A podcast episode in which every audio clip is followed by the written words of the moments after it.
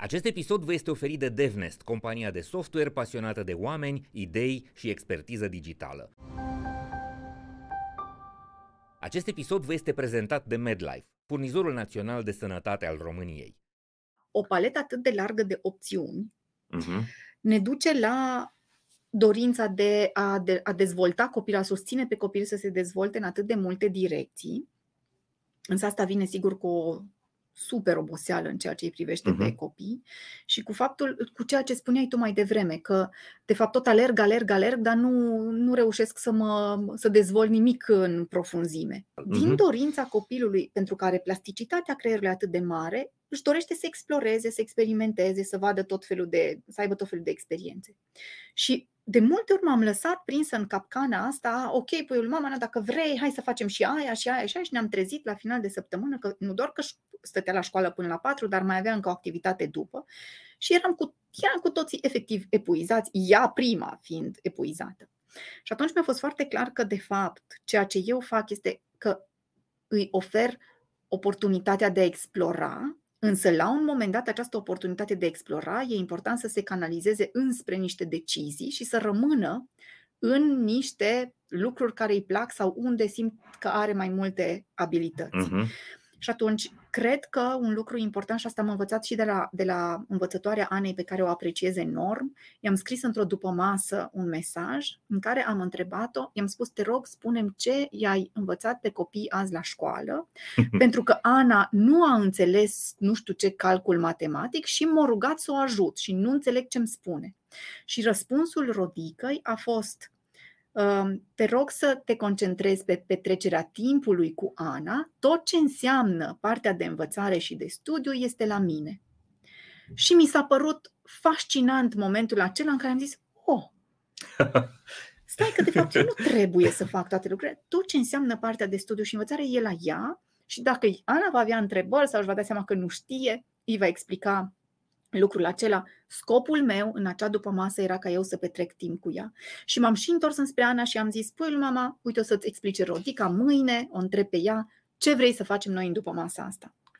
Deci cred că e important să ne dăm seama că rolul părintelui, sigur că aici deschidem un subiect cu sistemul de învățământ care cred că nu-l mai terminăm nici pe dar rolul părintelui este în principal în anii primari de școală și de, da, de creștere și de școală este să se concentreze pe stabilirea atașamentului, da? relația noastră este foarte importantă, pe faptul că tu ai voie să explorezi și să cauți și eu sunt aici lângă tine și pe dezvoltarea identității. Cine ești tu ca om? Care sunt lucrurile care îți plac? La ce te descurci? Ce știi? Ce nu știi? Da? Astea, uh-huh. astea sunt, acestea sunt lucrurile care se dezvoltă în primii ani de viață. Și atunci focusul părintelui ar fi important să fie pe asta și mai puțin pe toată zona aceea de, de studiu. Competențele cognitive de cele mai multe ori sunt învățate în contexte unde se predau competențe cognitive la școală. Invitația mea spre toți părinții este să reușim să stăm în discuții dificile cu copiii noștri,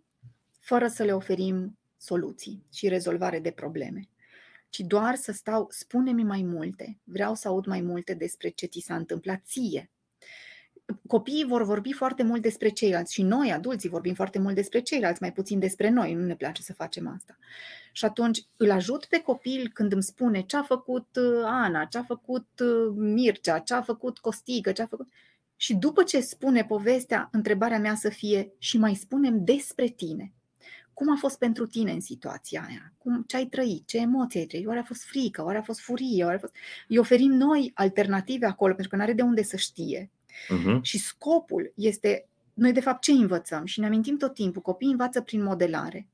Asta înseamnă că dacă eu în experiența cu ei reușesc să îi ghidez înspre ei înșiși, să-și adreseze întrebări despre ei, ei vor deveni tineri adulți care vor putea să-și adreseze întrebări despre ei înșiși, să înțeleagă ce li se întâmplă și să știe ce au de făcut apoi. Pentru că altfel tendința este să le rezolvăm probleme, să le dăm soluții, dar noi uităm care e baza de la care pornim. Soluțiile noastre s-ar putea să fie cele mai nepotrivite soluții pentru copilul meu, pentru că eu nu l-am ajutat să înțeleagă ce are nevoie. Vrei să-i dai copilului cei mai buni pe lume. Toți vrem asta. Adică chiar când ne uităm în ochiul unui copil, automat simțim în noi dorința aceea, vrem să-i dăm cei mai buni. Adevărul este că și curriculum de la New York și curriculum de pe Marte, dacă îl aduce în Musk sau din viitor, um, are întotdeauna o limită. Limita este limita adulților din viața copilului. Știi? Ok. Deci, Înțeleg. Este Sau încerc să înțeleg. Îți dau, îți dau uh-huh. un mhm. exemplu că ne raportăm toți la el. Toți acum am început să ne dăm seama că avem acces la cărți, n-am avut uh, educație emoțională când am fost mici. Bun, n-am învățat să comunicăm, să simțim, să avem relații frumoase. Știm asta. Să colaborăm. Să colaborăm, da? Să ajutăm, să sprijinim. Iată, toate uh-huh. aceste lucruri. Și eu văd foarte mult în educație cum din cea mai bună dorință noastră vrem pentru copil, pentru tine, vrem ca tu să înveți să simți, tu să înveți să te bucuri, să colaborezi și văd așa o chestie cum noi aproape arătăm cu degetul, atunci învață tu. Hai să-ți găsim pe cineva, tu copile, ca tu să faci ce n-am putut eu. Dar este exact invers. Dacă eu voi învăța să simt, să comunic, să colaborez, eu uh-huh. părintele cu școala, eu profesorul cu părintele, părinții acasă între ei, copilul va învăța din mediul, din cultura în care suntem noi.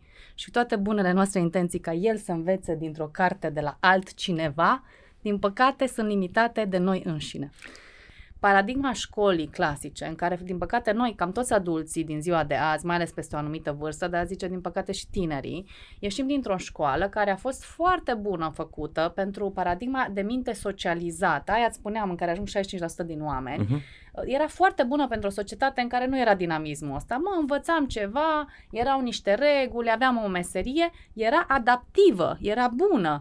Dacă erai bărbat, aveai un cum să fiu bărbat și tată, uite astea sunt funcțiile mele, dacă sunt mama, deci aveai o rețetă, știi? Da.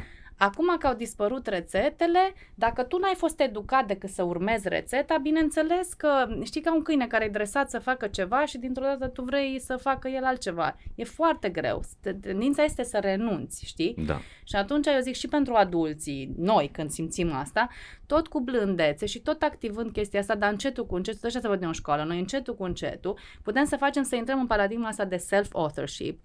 Nu se termină, îți continui să faci, dar trebuie să spui întrebarea ce vrei. Tu ești ținut, ferit de tot și tot timpul ți se spune ce să faci, când ți se dă drumul în lume, ești, îți vine să mergi înapoi, să-mi spună cineva ce să fac, știi? Am înțeles. Da. Ne vine să intrăm automat în paradigma aia să-l fac pe copil să facă, știi? Da.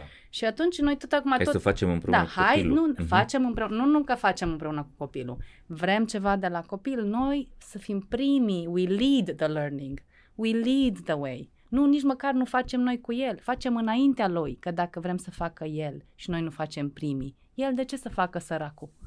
Primul lucru și cred că cel mai important pe care, pe care îl spun este lasă-i pe ei prima dată să îți spună ce vor, ce-și doresc, cum văd perspectiva, apoi vino și spune-le tu ce poți să oferi și încotro vrei tu să te duci și vedeți dacă vă puteți duce împreună. Aici este rădăcina că nu le dai voce lor prima dată.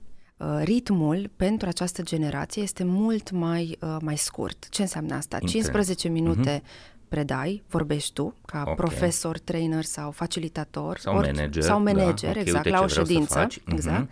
Iar apoi 15 sau 10 minute lași pe el să facă ceva. Iarăși 15 minute tu, iarăși el. Okay. Există acest ritm între eu predau și el pune, face ceva practic. Nu contează că este o activitate individuală, că este o activitate de grup. Aici uh-huh. sunt mai multe modalități prin care integrezi zona aceasta de activități, uh-huh. dar are nevoie să fie integrat.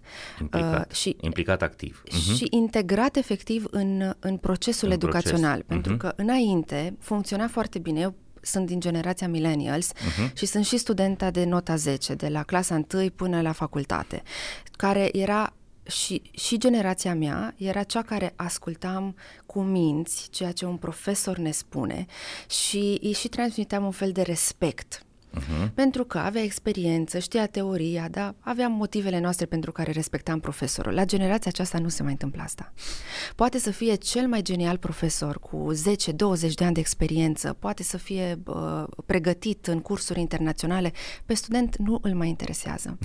îl interesează cu totul altceva și acest lucru ține de cum reușești să faci legătura între ei nu între tine ca profesor și student, nu, uh-huh. relația nu este între mine și student, okay. relația pri- principală este între studenți sau între tineri Iar eu, ca profesor, doar o facilitez acea relație între ei.